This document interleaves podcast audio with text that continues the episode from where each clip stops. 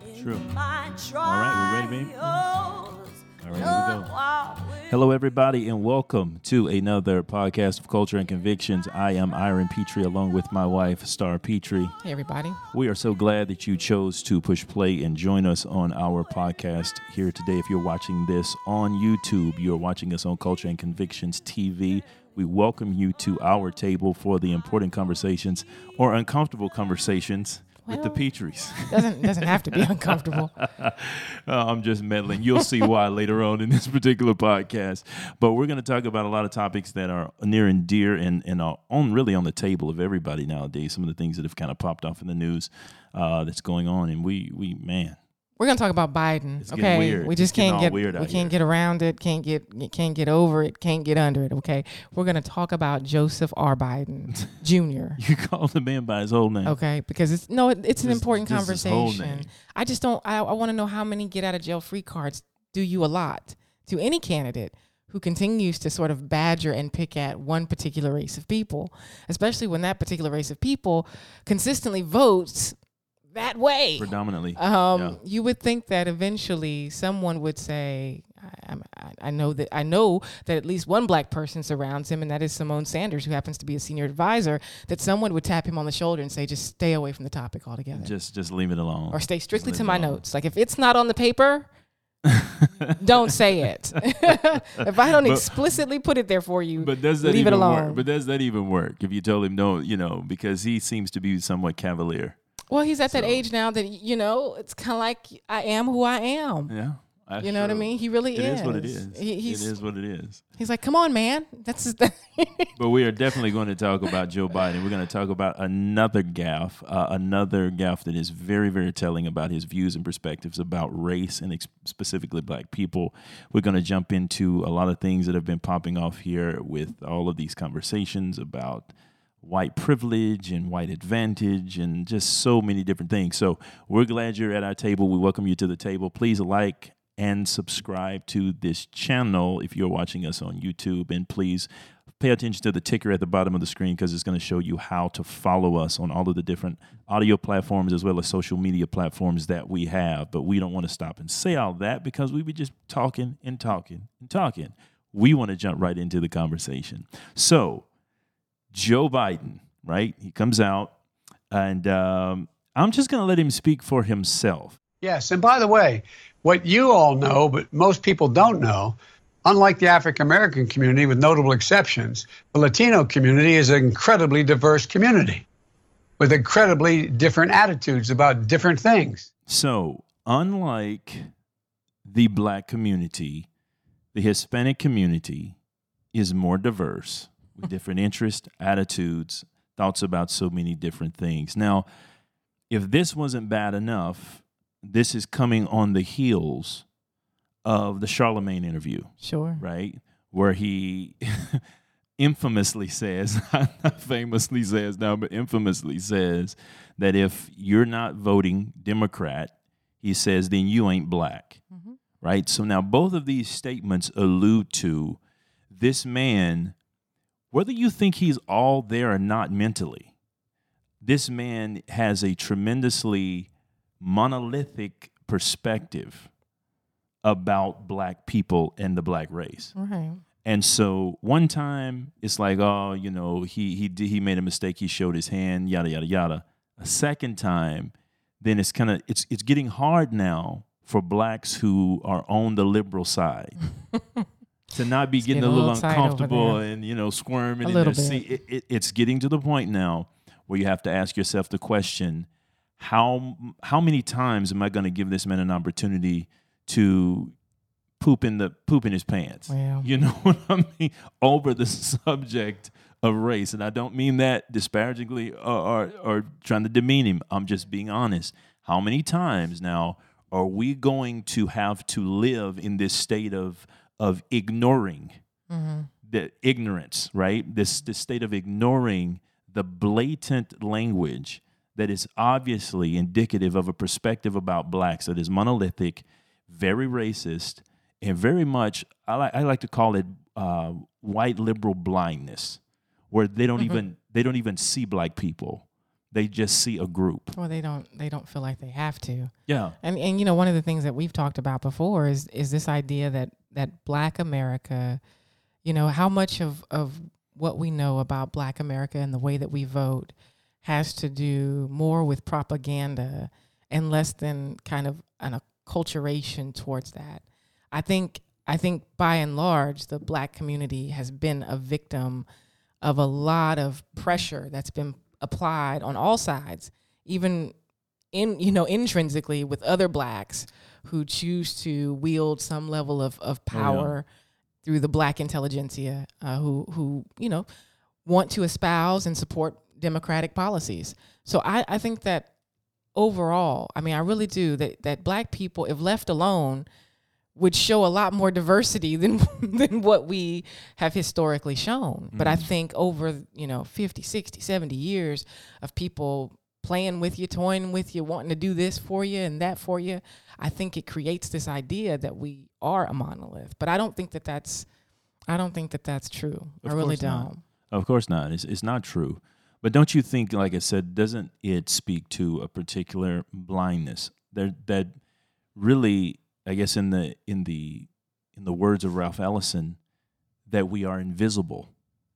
We're invisible to them. They don't really even see black people. Right. It's it's it's uh what, what's the statement Ellison gives? He says prefabricated Negroes are etched on sheets of paper and then superimposed upon the Negro community. And then when someone sticks their head up to the through the paper and says, "Watch out, Jack, they're real people under here," mm-hmm. everybody's shocked and indignant. And he's speaking to a particular clumping of black people together. Right. And this prefabrication in the mind of white liberals, many white liberals, that they superimpose on us. Now, they're not the only ones. Some other whites do it, regardless of whatever side of the political ledger they fall on of whoever has that kind of racial issue will do it. Mm-hmm. But they tend to superimpose this image, this idea over black people. And they lose the lose sight of the humanity and individuality and the diversity within the black race. Sure. Right? Now you couple that with what you're talking about in the black leaders, black uh, academia, black activists who then live in a state, in my humble opinion, of cognitive dissonance where they come to us and you have these white liberals who have this prefabrication of us and then you have black liberals and black leaders who have joined in league with white liberals and they act like they, they have to actually act as though they don't see some of the racism that these white liberals express mm-hmm. like it, it's real funny to me that i see and that's why i call it cognitive dissonance where i see this this stage and phase we're in where we're militant to stamp out every vestige of racism we can find. But when Joe Biden says this, those same black people are like, you know, like they didn't hear anything, right. like he didn't say anything, like nothing sure. was done. So when you put these two things together, black people are lost in the conversation because you've got this group of blacks speaking for black people, quote unquote. They'll swear they don't, but mm-hmm. every time you see them, they're saying something about us. Right. They're always talking about us, but then they say they don't speak for black people. Well, remove us out of your language because you're you are. But I think you're what, attempting to anyway. I think what's happening now is that there's a real tipping point because we had eight years with a with a black president, and I think over those eight years. The question is why why would the black community still feel as though it was at a severe disadvantage if if in fact we had people in positions of, of power with the ability to um, create policies to move black people forward. Mm-hmm. And if those things didn't work out then, after eight years of someone that, that should have, you would have believed had some uh, amount of fidelity to African Americans, um, for that person not to, to come through with things that were actually positive and, and really, you know, groundbreaking, was sort of disappointing, I think. And I think yeah. now, you know, on the other side of it, now you're seeing white liberals, and it's like, well, why why should any black person give that a pass? Yeah. Why why not go out and try the Republican Party? I yeah. mean, why not? I mean, at this point, what what do you have what, to lose? You have nothing to lose. I have nothing to lose. and who said that? And so, yeah. you know, and so you're right. You're absolutely right. And I think that there is a tipping point because here's an interesting thing that has happened here to, alluding to President Trump. Um, there were a lot more black people voted for President Trump than anybody wants to admit. Mm-hmm. And there were a lot of black males, black men voting for President Trump. And it speaks to, like you said, it does, it speaks to this kind of uh, white liberal fatigue that blacks have now, where we're starting to we're starting to wake up. Everybody's talking about being woke, but some of this stuff isn't woke. Some people are just sleepwalking. But Yeah. the real the real awakening is in that people are starting to think through 50 years in the black community, 50 years over 50 years of loyalty to one political party because they're starting to say, wait a minute, this this this isn't jiving, and uh, they're starting to see the policies don't work. They're starting to see that things haven't lifted us in any significant manner, and and it makes sense to me because how can you how can you be blind to a people and make good policy for them? You can't see them. Well, you don't want to, and you don't No. need to. I mean, at this point, he doesn't need to. But the but the issue is that if you if you're campaigning from your basement, then there should be very little, very few faux pas. I mean, honestly, Yeah. you know, you're not getting off and on campaign buses. You can't say that, you know what, I just I, I took that red eye this morning. I don't even know what city I'm in. Things You're have been walking into the moving wall, very you know. quickly. No, you got dressed, you came Yeah. downstairs to your same little setup and you sat down and you knew these questions were coming. And that's the best that you could offer us at the time.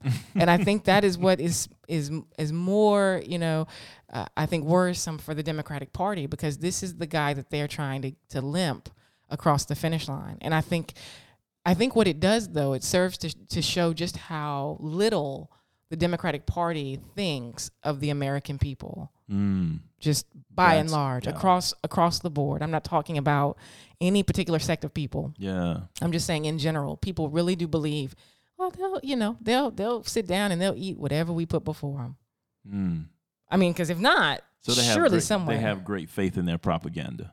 oh, absolutely, absolutely. Great faith in the power of words and, and rhetoric to kind Oh, of move people. No, no doubt. I think I think also the loss that that they experienced to Donald Trump, especially with someone like Hillary Clinton, Mm-hmm. makes them that more much more determined to try to make this work. And Yeah. maybe that's why they chose a candidate with so many issues because they want to prove to themselves that we did it before, we can do it again. Yeah. Um, but I think I, I don't know. I, and, i- know, I and don't know. issues do abound, and uh, they're evidenced in uh, in this next clip we want to show you guys because there are some questions now about not just racism, but just his whole overall mental acuity. I'm so forward looking to have an opportunity to sit with the president or stand with the president in debates. There can be plenty of time. And by the way, as I joke with him, you know, it, I, I shouldn't say it. I'm going to say something I don't. I, I probably shouldn't say. Anyway, I am. Uh, I am very willing to let the American public judge my physical and mental fil- my physical as well as my mental fitness. I think we're judging it every day, and I think that's the problem. There's this running toll of of judgment of whether or not people say, "Do I want him to to be near any like big red button for any reason?" Do At you want any him to be time. receiving the 3 a.m. I'm call? I don't. I Yeah. don't. I'm thinking no. I'm. I'm I mean, no. and, you know, and this is not to this is not to poke fun at the man. This is not to say that, of course, you know, all of us want to live a long life and and live into old age, but at some point, this isn't funny anymore. Like you know, at some point, it's it's not even like you said. It it's kind of insulting it does. It is because because it's like at some point, guys, um, we can't keep acting like we're not seeing what we're seeing Mm-hmm. you know, and we can't keep glossing over it. Uh, he makes a, I mean, he has trouble getting this out at the time he's actually talking about his mental fitness. yeah. And so, and so there's a real obvious loss. And it's not just that one interview, but it's several things that he's, several gaffes he's made that speak to a lack of mental dexterity. He is losing the mental elasticity to be able to answer questions, to be able to express himself, to be able to comment sometimes on the fly about different subject matter. And you have to ask yourself in that state, even with some of these racial gaffes, even with some of these racial statements, mm-hmm. when a person starts to lose that ability to truly be, you know, have that that ambidexterity to be able to deal with things mentally, Yeah. they revert back to kind of what is just To who they germane are. to who they are. Absolutely. Right? You get back to, You- to you- brass tacks. you get back to the That's ground floor doing. of really what you're all about and really what's kind of just in you. Absolutely. And out of the abundance of the heart, as scripture says, the mouth starts to speak. You just start spouting stuff and you start saying things. And yeah, people can say, oh, well, he just made a mistake. Or, oh, it was just a.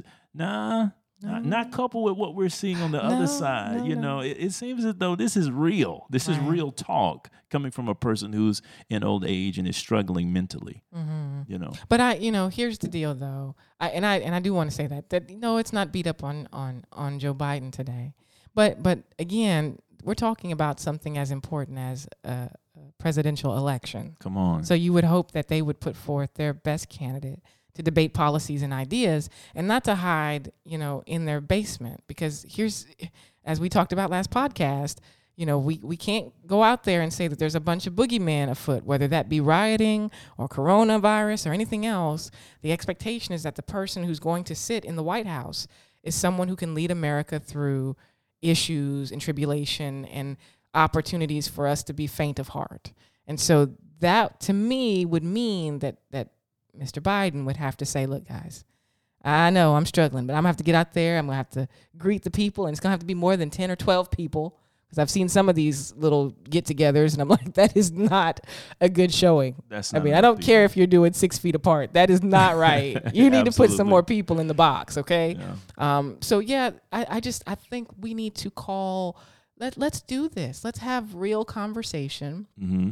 Let's ask the candidates Yeah. to really step up to the plate and and Man, I formulate just- policies that that work that at least are going to be debated. They don't have to work, obviously, but at least are going to be debated fully for the I just American think people. that's that's going to be ugly. I just think it's going to be really ugly. I I hope so. I mean, why else do you watch the debates except to to see a little verbal spatting and sparring, you know? Be- because you know the thing about President Trump is he's not going to allow a weakness to go unexploited.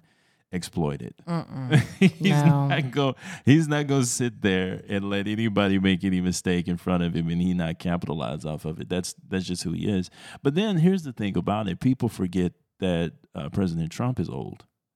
Not like old, like that's not a bad thing. But here's a man in his 70s as well. He's not like some spring chicken 50s and 60s still. Yeah, but seventies is. I mean, you know, it's a seasoned age. It doesn't, Yeah. doesn't have to mean that you, you know. No, no, you it can't- doesn't. It doesn't have to mean that know. at all. But what I'm saying is, you see the difference in these people. You see the difference in their Oh, yeah. their mental clarity, Absolutely. mental dexterity, what they can handle. Absolutely. And uh, and I and I think it it because people and I bring that up because people were talking about. I remember when President uh, Trump was running, and they're still doing it today. They're trying to make all of these these quips and remarks about his health and is he, you know, remember when he brought the fast food for who was that? He brought McDonald's for those players. It's just oh, it's like oh yeah, and everybody everybody was just they're always trying to pick and to pick at him as well. And I'm just saying, you know, if you're going to be honest, if you're going to be logically and intellectually honest, Mm-hmm. then you have to apply that across the board, and you have to stop ignoring what you're seeing uh, from from Joe Biden and, and ignoring what you're watching in front of your very eyes because it's it's really gotten bad. It Oh, really has. What'll be interesting now is to see who he's going to be paired with, whether Oh, yeah. whether or not he's going to um, find a, a, a black woman VP as as he was, you know, requested by that op-ed that Angela Rye and some other women put together. Um, and we talked about that a couple podcasts ago, but Yeah. but it'll be an interesting thing to, to decide to to see whom who he he decides to partner with, and then it also seems like it would be quite quite is going- awkward. Who do you think he's going? Well, go ahead, finish what you're going to say. No, no, no. I just think it'll be an awkward pairing, irrespective of whoever it is. I just I think that someone like Joe Biden, having having said some of the things, they're gonna put y'all back in chains. You mean as a black woman, I don't know how I sit You next to to that, that. and you got to sit next to. I that. don't know how I do that, and You got to do photo ops with that. Yeah, I just- you got to live with to that. me that's going to be awkward. Yes. I th- I would think that has some. yeah, and, and and that's why I said earlier what I said. It's gotten to the point now where people on the left that are black are having to squirm a little. If you're honest, you're squirming mm-hmm. because you're like, "What are we going to do with this?" Because mm-hmm. he has really and truly made it difficult. But but I I, I almost cut you off there to, to ask you, who do you think he's going to choose? Like, who do you think is going to be that person because they've kind of been, you know, cloak and dagger about it. They they've been throwing some names out there, but there's nothing that ever really truly has emerged. The question is, if he picks somebody, I mean, w- when he picks somebody, will it make a difference? Mm. I, will it will it actually add to the ticket? Whether that's Kamala Harris, whether that's, um, you know, Susan Rice, or, you know, I don't know that it matters. I really Yeah. don't know that it matters who he decides if that's going to mean, because you still have to think about that person in a debate with someone like Mike Pence, who is very yeah, even keel and he's going to Yeah. keep it you know he's going to keep it right here he's not going to do all of this up and down stuff and and emote Yeah. about his policies or his position and i'm not trying to say that every black woman is going to emote but but i do think that But you're right, though. Yeah, not, not, I'm not talking about every black woman emoting, but I'm saying the liberal side has to emote. yes That's the thing. yes They have to show passion right because the facts and the arguments and the policies aren't over there. They're not on their side. Mm-mm. And so they have to. And as a matter of fact, it's a part of their game plan, right? It's a part of their game plan to be emotional, to appeal and tug at hearts and, and try to gin up emotion. So they have to do it.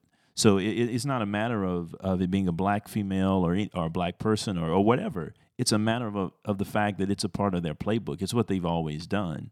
And so that's what you're going to see. And I think it's a recipe for disaster, like you said, when you juxtapose that to someone who is like a Mike Pence. Now, President Trump will kind of get in there and joust with him, you know, but but he's not going to Yeah. have to because Joe Biden, uh, I think, lacks the dexterity to be able to do it. but i think joe biden will have at least one decent debate i can't Yeah. see him just flopping all of them i think that you know i think he could get at least one solid debate that would make it Interesting. interesting. But I don't know that he could keep up just over time. But then, uh, but then again, you know, we're talking about some very serious issues, Oh yeah. and you know, when you've got people pulling down statues and rioting and Oh yeah. throwing bricks and you know killing people just because they support different political candidates, and I mean, it's just it's it's a very you're going to have to say something salient that actually matters because people are living hmm in H E double L in certain places Yeah. at no fault of their own, simply because they grew up there or that's where they decided to to plant their business or plant their family. So I think it's gonna I think it definitely changes because we can't just talk flowery ideas of trade and you know, I mean Yeah. not that those things aren't important. They very much are, but you know, right now people are talking about my pocketbook, my Yes. family, my children, that my health, my safety.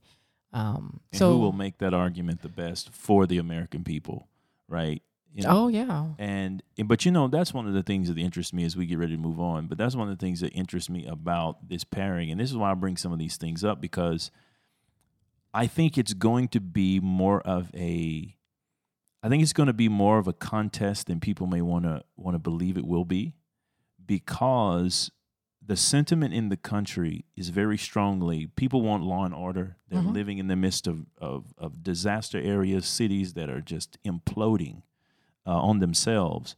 But at the same time, we're also being driven by a certain wind of paranoia and irrationale. And and people uh, and, and you know, and that's that's one of the things about elections. That's why we have them because it's very easy to say, "Oh, he can't win." That was said in 2016.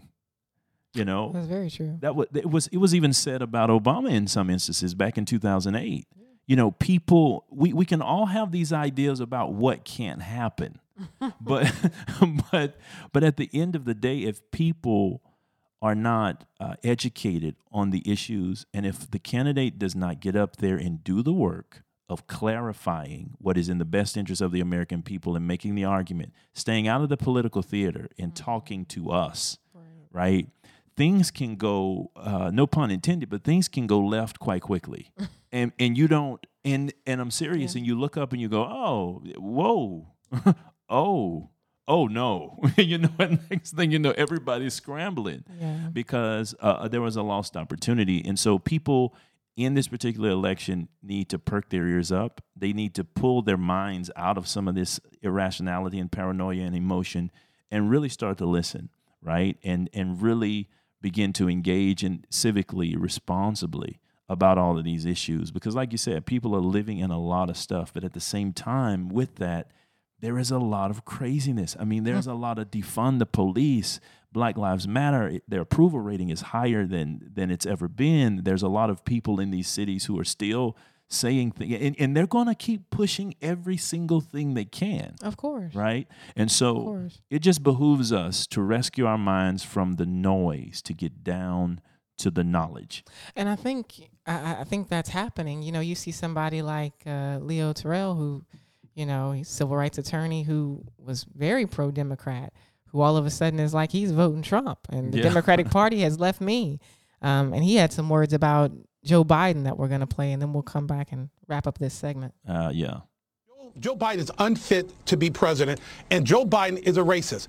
Joe Biden has the mindset of a plantation owner. He thinks he knows how every black person thinks, what we, how we walk, what we should eat. Joe Biden doesn't understand that black people are individuals. Condoleezza Rice and Al Sharpton are different individuals. We have a different mindset. And what the Democrats will do is they'll roll out Jim Clyburn and you say it's okay. Jim Clyburn doesn't speak for me or Larry or black American. No one black person speaks for black America. And CNN and MSNBC, they wouldn't cover this today. Donald Trump is absolutely right. Joe Biden insulted every black American today. And he should not be president. He is the racist. What is so amazing to me is that they're going to put this guy out in front and say that he's not. The only reason why he is getting a pass because he has a D in front of his name, not an R.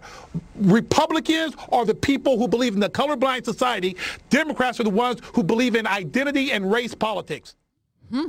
wow I think I Who think that's very it? true. Yeah, I know, right? It's like, man, I remember watching Hannity and having him on. And he he No- was nowhere- always I like on- nowhere close to that, Never, right? ever, Never. never, ever. So it's it's amazing. But I, but again, it goes it goes back to how we opened the show, which is this idea that that our our black people, you know, truly a monolith, or or have we gotten to a place Mm.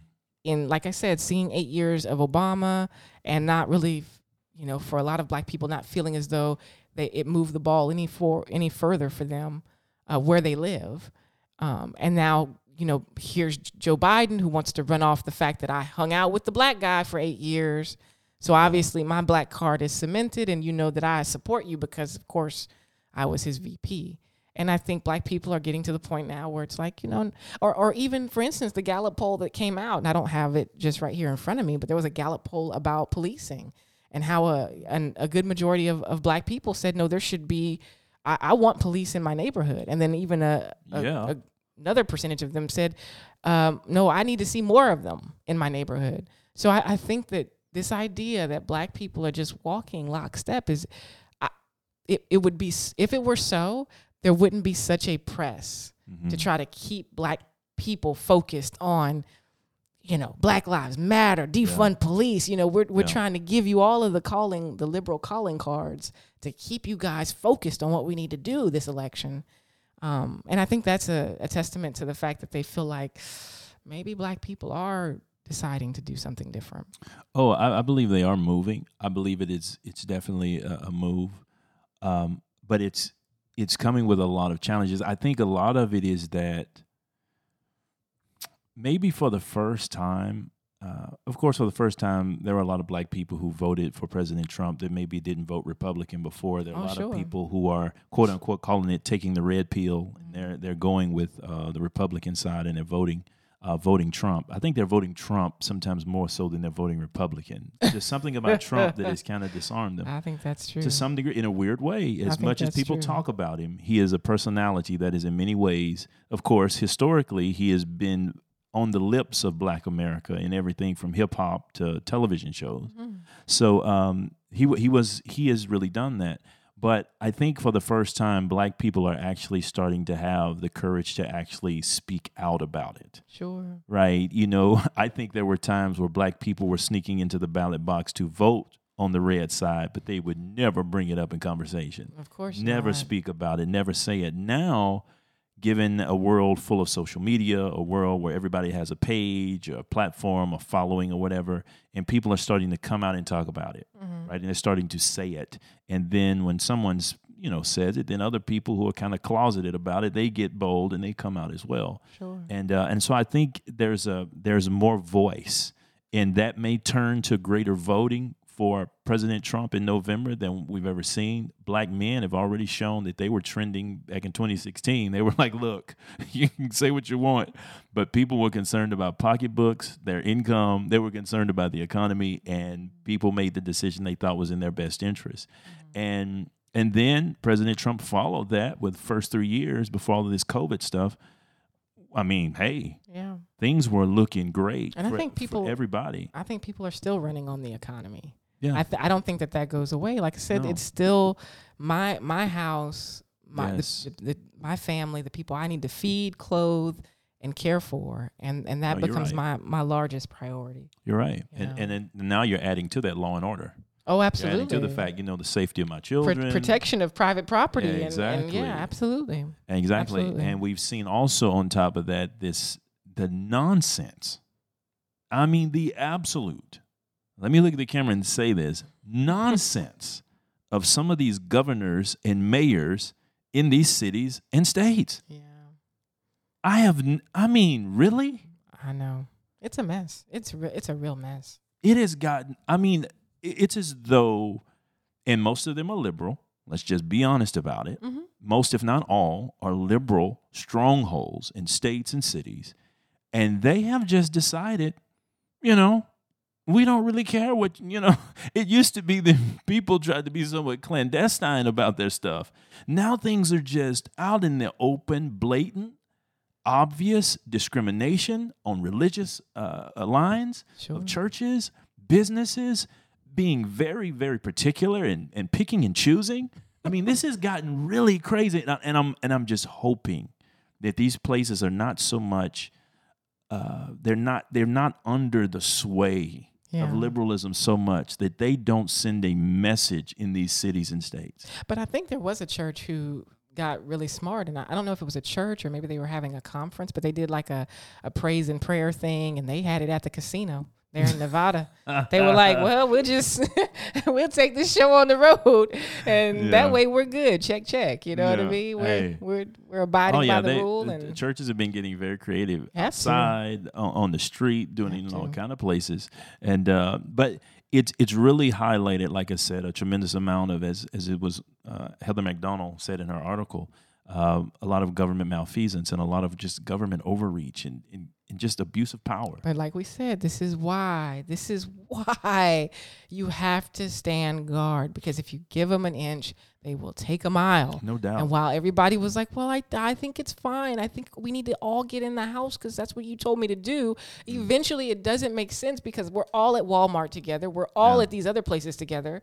We're everywhere. So why shut down my business, my restaurant, my my life for people who just think it might work? And and and away with all these people telling me that masks are absolutely working. I just don't show Oh, me gosh. show me the data. Uh oh, here we go. Next subject. Whenever I she starts talking about these masks, it is it's like just bothersome. I, it is. I look over there and it's another woman. It no, makes no sense to go around with your face half covered. I think identity, I think the ability to see people for who they are is very I mean, important you to your you own physical safety. You don't think it's very humane and very compassionate to put on the mask for somebody else. I don't even know that somebody else.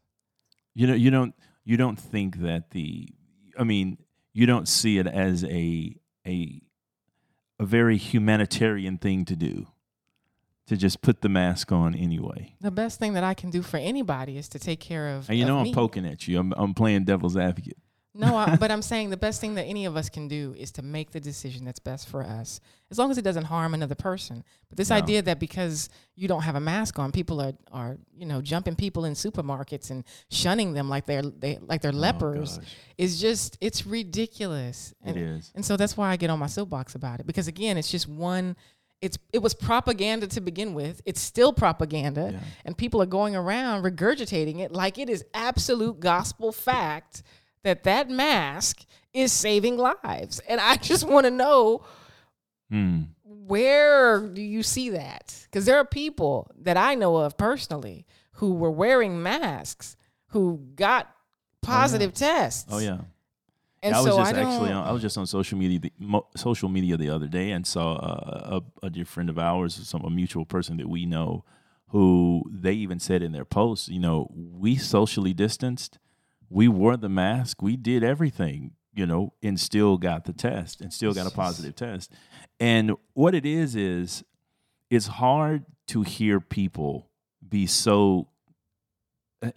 If the science is inconclusive, then I need you to be less absolute in your directions. You know, that's my thing. Absolutely. You can't take inconclusive evidence and then be so absolute about your directions and your demands and commands about what I'm supposed to do. I mean, do. when you're telling people they shouldn't hold hands, they, you know, or shake hands, or oh, it was crazy. I mean, you know, it's It's kind of been like, come on, people. it's been really crazy. But I mean, we, we what does Larry Elder say? We have a country to save, and we really do. I mean, you know, it sounds like oh, that's We just that's cute. No, we really, really do. We, We really, really, do. So we're gonna move on though, and we're gonna talk about this issue of white privilege because this thing, and we talked about this a couple weeks ago or something. yeah, but it bears repeating. It does because now the conversation has changed because now you, you have this gentleman Emmanuel Acho who happened to be a, a pro football player. He doesn't play anymore, does he? no, no, I didn't think he played was a few active anymore. the league. Yeah. But he's got this podcast, um, and and he has a show on YouTube, right? And it's uncomfortable conversations with a black man.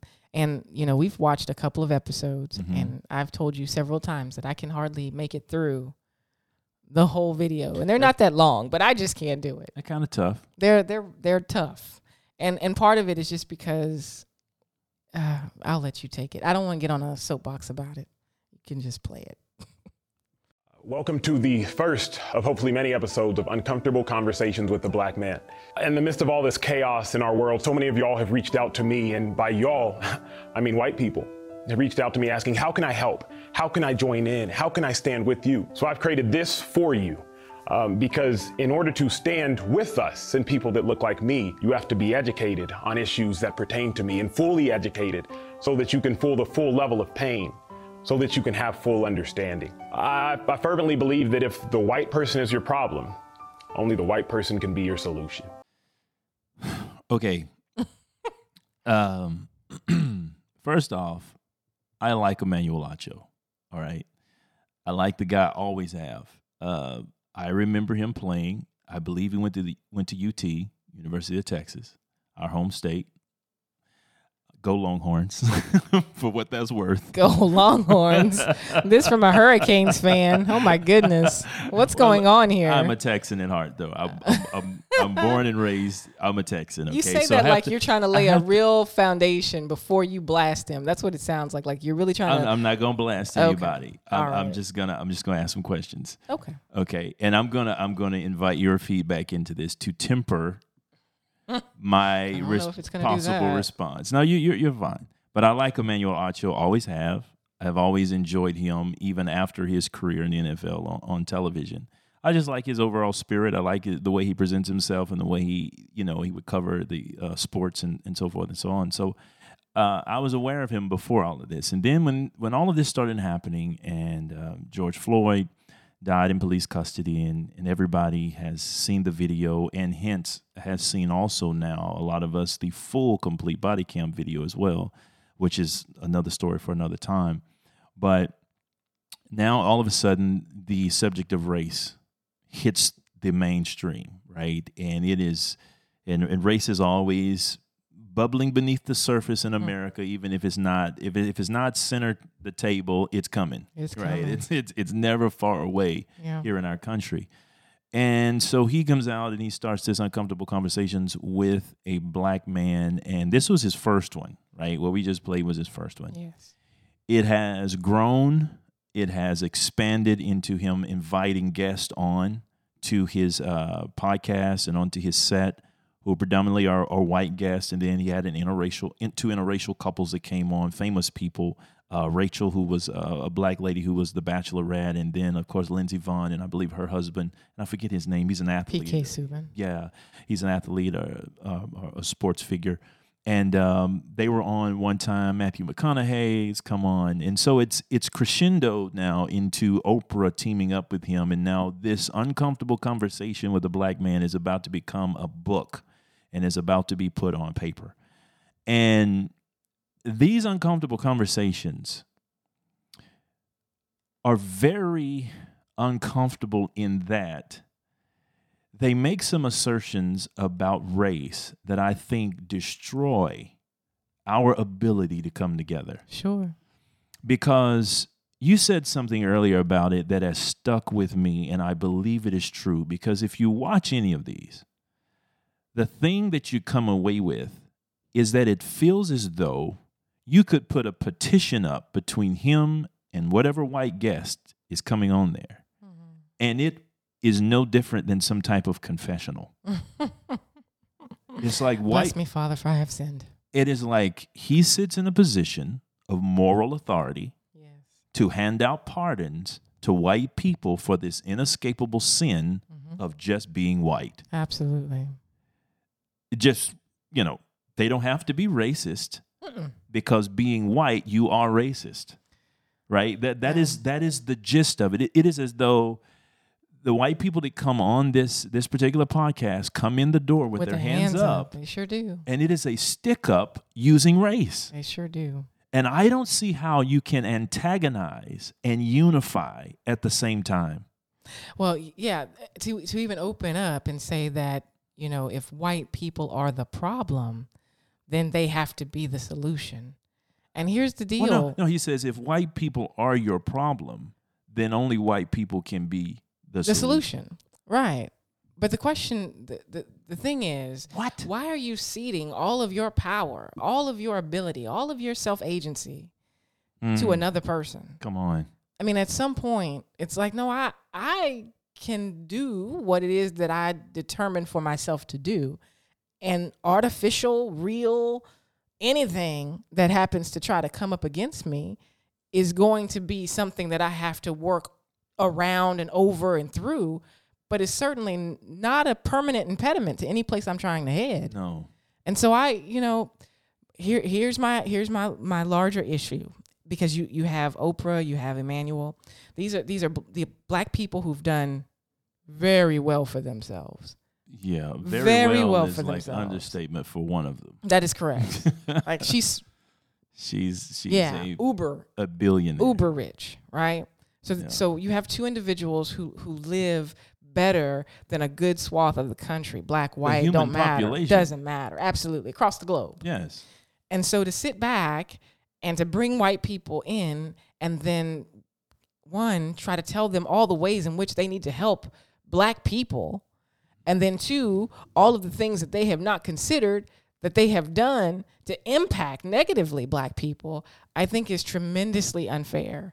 And i think it also goes to this idea and, and we'll talk about this in Shelby Steele's book if we get to it um, the content of character that it is it, it is power that people are after it is leverage Sure. that people seek Sure. and even and he talks about that in this book that you know the, pushing and pulling and, and striving for innocence to act as Mm. though now we are Absolutely. the innocent party we we've never done any, we've never been in a position to do anything to anybody yeah. right automatically puts me in a position to lord over that other person who is then the sinful party Absolutely. right Yeah. and i can sit there and i can You're act like priest. yeah you absolutely pass out the pardon. like you are you know here's the things that you should do to help me And if and if it is an issue of guilt by virtue of being white, then that makes you the perpetual oppressor, the perpetual sinner, the perpetual evil. So that cements me as the perpetual victim. absolutely And that's my thing. I- And it's inherent in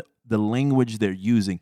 How is it that a constant appeal to people and to white people over white privilege and repenting of of white privilege, how hmm. does that not coincide with this concept of inferiority for black people? absolutely as though it's a zero sum sum game. We can't come up till you guys come down, Mm-hmm.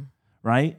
And it's like you say, it is this it is this giving up of personal responsibility, this giving up of personal agency, this this preaching this gospel of of of cemented inferiority, absolutely right? As though as though racism in America, it's all about how you conceptualize it. Is it a, a hurdle you might have to jump over? Is it a bump you might have to get over? Yeah. Is it an obstacle somebody might erect in your way? Yeah, that, that could happen. But is it a terminal diagnosis, right, that has no cure? No. To where black people are now a forever patient. and white people, if they repent, can be that beautiful hospice care that makes it comfortable for us until we die. And even and even then, then they are acting on, on a level of moral and ethical superiority Yeah. that we still have yet to reach. You see what I mean? Even if I So if I'm the person whose whose benevolence you you demand and have to have, then I am still the person in a position to lord over and be superior to you. And that's Yeah. why the conversation makes no sense Makes no sense. because ultimately you don't owe me anything and vice versa now now what we do for one another at least for us from a faith perspective is, is based on what what my savior directs that i do. Sure. therefore that that is what i do. I, I love people. I give people the benefit of the doubt. I forgive people. That's what that's what he's taught me to do. Mm-hmm. but other than that i'm i'm not sitting around waiting on someone. I'm not waiting on fedex to bring me somebody's uh, i'm sorry letter and a check to get me six months down the road. No. And I'm not waiting on another white person then to give me a job because they feel as though, man, if they don't give me a job, what's what's poor star gonna do? I mean, she needs it. You Exactly. you have to put on your superhero cape and provide the rescue. exactly. And so it, it completely it's not like you said it's not a conversation reconciliation has to be based on a, le- a measure of equality and equity between the parties and if that is not present then there is no reconciliation to be had Absolutely. There's just and, and, not. it, and, and that speaks to this whole ignoramus idea that black people can't be racist.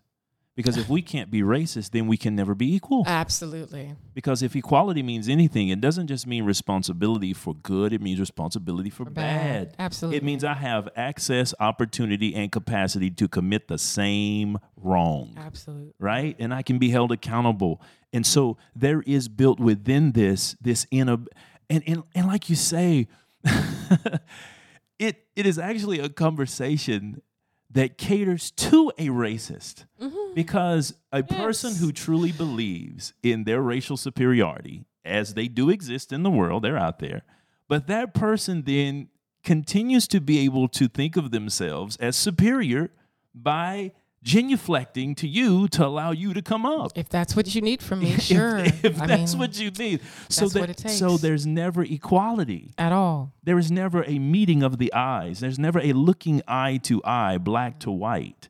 And that allows the white person who may who may be a racist, that allows them to still hide in that racism behind a, a genuflecting act. Yeah. Right? I did something. Oh, that's wonderful. But but it still allows the person to remain a racist. And then it says to the black person, you know what, you stay in this particular cemented state to where you can never really do any of this wrong. You can never be a racist. And yet you go around and you do things like this that are blatantly racist. But- when you can yeah. sit white people down and tell them you're guilty because you're white. But the irony of it all is that, you know, here he is, very well off, living a very good life, getting ready to release a book with Oprah. And then we're going to play a clip from Oprah in which she too is, is on this kind of your whiteness is, is, you know, your best Yeah. buddy in life. Um, Yeah. these are this is the this is the disconnect because I think for the for the rest of the world we don't have the convenience of being able to sit back and and create these little non conversations. We actually have to go into the world and function in it with people that don't look like us. No because it about it. requires that for my life to continue as I would like for it to continue. And so I have to go to the supermarket and I have to deal with people who don't look like me. And I, That's the bottom I, of hold life, little right? conversation and I, I say, hey, good morning, how you doing? I, those pleasantries are exchanged and I go about my business. Or I might meet somebody that has an attitude that morning. Is it race? Probably not. people just wake up on the wrong side of the bed. It's not their best hour, and Mm. that's that's all it is. it's it's like I said, it's really eating away at the progress that has been made along racial lines. They don't want it to be. and they, don't, No, they don't. The of course they don't. They don't of course they don't. Because there's so many specialists out there who wouldn't have anything else in the world to do. It is too lucrative a deal. if we got rid of racism Oh, and there was no more issues to there were no more cops to chase down in the street and, and accuse of racism if there were no more businesses to shake down people would not know what to do with themselves but this is disastrous and this is why it has to be talked about and it has to be talked about and pushed back by both sides both white and black have to come out and say look this is nonsense I agree. this is just exactly what it is but here is here is oprah and, and this is her contribution to this whole thing There are white people who are not as powerful as the system of white people, the caste system that's been put in place, but they still, no matter where they are on the rung or the ladder of success, they still have their whiteness. as white people, we we even the poorest of the poor, I feel still has a leg up. Um, and it's Yeah, it's and the leg up is what I was saying. You still have your whiteness. That's what the that's what the term white privilege is. It means that whiteness still gives you an advantage no matter what. Wow. I, I'm sorry. How does a woman of her rank, status, and file stoop to make such a statement? I, I, it, it, it boggles my mind. It boggles my mind, and maybe I'm missing something. Maybe I'm I'm just a, an incurable optimist to where I, I love people. I want to see them do well. I want to see people, but that it it actually takes my words. I have to actually wait, wait and calm down a little bit because she's talking about this white lady is on this call with her, and you can see her. You know, her hands aren't up in the physical, but But it's all in the eyes. but, but it's but but she has she is under duress. Oh, it is yeah. a stick up, She and she's saying even the poorest of the poor, and she pauses, they still have a leg up. It's like, oh, Well, now- wow. How is that not speaking to a permanent underclassing of blacks? How is that any? I mean, you. Absolutely. How is that not telling black people that because of the pigmentation, because of the melanin in your skin, you are permanently fixed mm-hmm. in your position? Now, this is the the craziness of it all, right? Because she's saying this to a black female billionaire. I know. Now, I I mean, people don't under billionaire means you passed rich a long time ago. yeah, that's way back there. Yeah, rich is like you can't even see rich in your rearview mirror no Mm-hmm. more. When you're a billionaire, I mean, we're we're talking about rarefied air for human beings, Sure. right? And she's a woman of color. She's a black woman. Kosciusko, Mississippi, black woman. And she is talking to you, a billionaire. You're on her platform. Everything about this woman has been appealing to all stripes of Americans. So when you looked at the Oprah Winfrey show there What in Harpo Studios, see? what was the the majority of the audience members? I'm just saying. When she said, You get a car, and you, You get, get a car, car. and the book club, Absolutely. and this book and that. Absolutely. I mean, it, it, it boggles my mind that people would actually let this kind of slide. And some people did. Now, some people said some things Yeah, about it, but for the most part, you're not going to get massive pushback. But this is nonsense.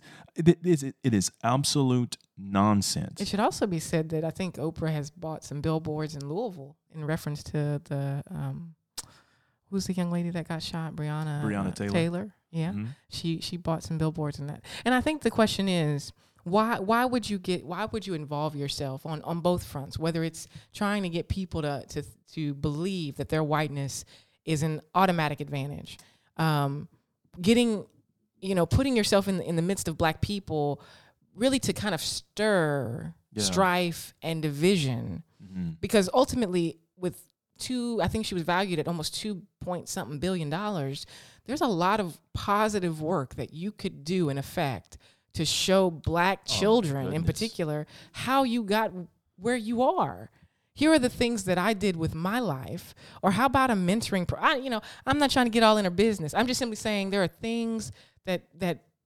blacks who have reached a certain level of success could do to reach back Mhm. like you say, over the wall. Yeah. Let me reach over the wall and see if I can pull you up here to join me. Yeah. But instead, I'm on that other side of the wall saying what?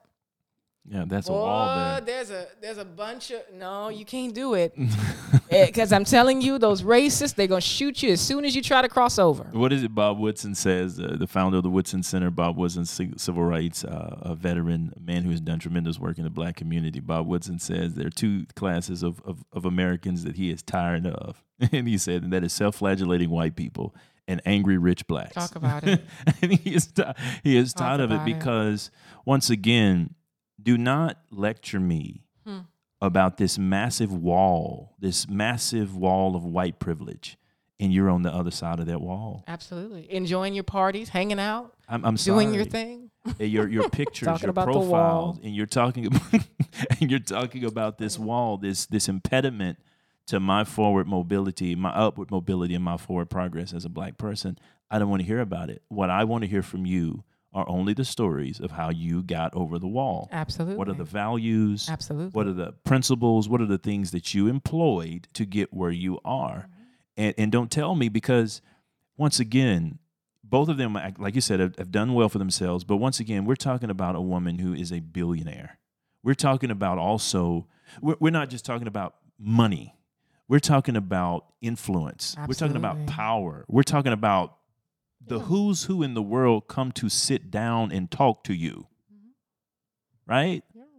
And and there are connections I'm pretty sure none of us are aware of that are made at that level of socialization. Sure. Right? And so I, I just miss me with all of that. That is that is a, a horrible use of time, talent, energy, and intellect. Mm-hmm. That that type of message is a waste. it it harms it, it it harms black people in so many ways especially those who who sit back and they'll say oh oprah is is right i mean they have an advantage and, and we teach our our kids this by virtue of, of letting them watch things like this and and they too believe that you know little johnny over there has an advantage because he's white you don't oh, know Oh, yeah. anything about johnny's You life don't know anything about he it. could go home to the most hellish house on earth. Know you have nothing no about it. idea. But the assumption now is because you're because you happen to be white, as though you were up in heaven, just you know, giving God all all of your characteristics that you chose. but you happen to hit this planet and, see, of that- a of a different hue, and you get an advantage. But That see, just that's equality. That's thinking equal. To to sit back and and not assume that you know the advantages that somebody of another race has. Don't know. because we don't know. That that's the problem with the, the division. That that not only has there been a division that has separated us in many ways, but it has made us ignorant to each other's reality. So we make these assumptions. That how do you know that the white family is the, the syntax and the connections there are what they may they appear to be? How do you know the mm. community is as tight as it may appear to be? How do you know the levels of jealousy, envy, competition, strife, and it, how? I mm. mean, you people we don't know. You we don't make know. assumptions because we are looking at cars and houses and incomes, mm-hmm. price tags on things. Mm-hmm. And we're judging everything by what we want. really? Let's, Absolutely. let's just be honest about it. what we value as good and acceptable. Yeah, exactly. And know. so a measure of envy is really the foundation of the of all of the talk and all of the language and the logic. yes, sir. Right? It's what's powering the conversation. Yes, sir. and so at the end of the day, we have to check ourselves on these things because this type of conversation, it's it's losing a tremendous opportunity. And it seems as though blacks of, of rank and status are not going to muster the courage to really have the conversation they need to have. Now I know there's a lot of them out there. There are a lot of other others that, that I follow that I that I love, respect, and admire who are having these honest conversations.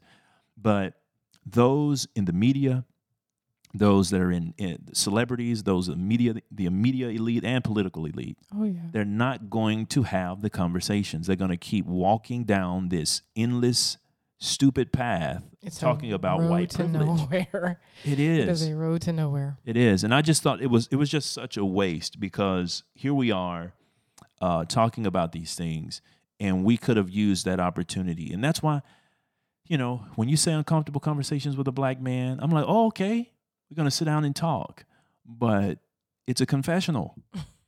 And are you going to invite on your uncomfortable conversation stage someone with an opposing view who will not sit there with their hands up in the air, but who will say, no, wait a minute, let me fire some back at you. Right. Right? Whether they be white or black. Mm-hmm. Right? And start to talk about the things that really are plaguing the black community. But I, I want to kind of use that to, to segue to Shelby Steele's book, you know, the content of our, of our character, because Yeah. this is one of the things that he talks about this idea that, that black people, if we're not careful, we suffer from this idea of inversion, where we took what was negative, which was our blackness, a- as it perta- pertained to white people, and we invert it to be positive and good. So all things black. And that's mm-hmm. where we get into all of this collectivist ideology, right? That we all have to believe the same way. And then we get leaders who can speak for all of us as opposed to any of us being allowed to speak our own minds um, and stand where we would like to stand. And he says the price blacks pay for inversion, for placing too much of the blame for our problems on society, is helplessness before those problems. Inversion also hurts our development in another way. If the memory of the enemy leads to inversion, helped along by subjective correlatives, correlatives, it is also true that inversion requires us to remember the enemy, right? You never lose sight of white people being the problem. That never goes away. With inversion, we need a knowledge of uh, of our former oppressor's worst view of us in order to carry out the work of self definition, a process that requires us to remember the enemy at his worst in order to know ourselves at our best. In this way, in- inversion, born of the memory of our enemy, also demands that we remember him more, thus completing a self perpetuating cycle of obsessive and painful memory. We just go, and that's what we just said, right? That we keep going around the mountain. But anyway, let me let me fast forward. And I thought this was interesting because this goes to Oprah to uh, Emmanuel Acho. Even among middle class blacks who function well in the mainstream, when the time comes to declare one's identity, to announce one's blackness, there is invariably a denial of black opportunity. Mm. Interesting. How are you denying black Oh, opportunity yeah, when you you're living pretty good? Yeah. So this is the denial that brings one securely back inside the circle of blackness. That quite literally lets one feel black. To point to, to opportunity is to stand outside this circle, to be less black. Inversion is a reunion with the enemy in which we once again define ourselves as his victim. This whole book is good, okay? And like uh, you need to pick that up. say Amen. because you can't. But I mean, you can't improve on that because that encapsulates it. it's all about create keeping us Yeah. under the foot and making white people the aggressor, the dominator, the you know it's just it's no good. Like I said, it's a road, it's a fruitless conversation because really in this day and age, what we need to talk about is personal development. And That's what we need to talk about. And responsibility. Yeah. And and like you said though, in all of that though, it's still it's a play for power. Oh, yes, It's a no play doubt, about to, no to, to be the the victim is a play for power, Yeah. for moral authority in the in the uh, relationship between blacks and whites. And as long as that is there, we're going to keep, as he said, going around and around and around the circle. It's like the children of Israel Yeah. consistently going around the mountain and never arriving at the promised land of equality, true equality true oneness, true unity, and moving forward. Man, listen, we man, we we talked longer than we wanted to talk. we went a little long. But at the end of the day, these are conversations that have to be had. And like I said, we invite you to the table. Please make sure to like, subscribe, share your comments, share your perspective in the comment section below. We'd love to hear from you about what you think about some of the topics that we've talked about on this particular podcast. We're going to keep bringing these to you here on Culture and Convictions uh, TV because we believe it's important for us to come out of hiding with these conversations. There's so many people who think this way but they're afraid to say it. And then there are others out there who are just running at the mouth and they're saying stuff that really needs to be vetted. We cannot afford to keep sitting around allowing conversations under the guise of being these progressive and wonderful conversations go forth without us truly vetting whether these ideas are destructive or whether they are constructive. And so that's what we're about the business of doing here at Culture and Convictions. We thank you guys for tuning in.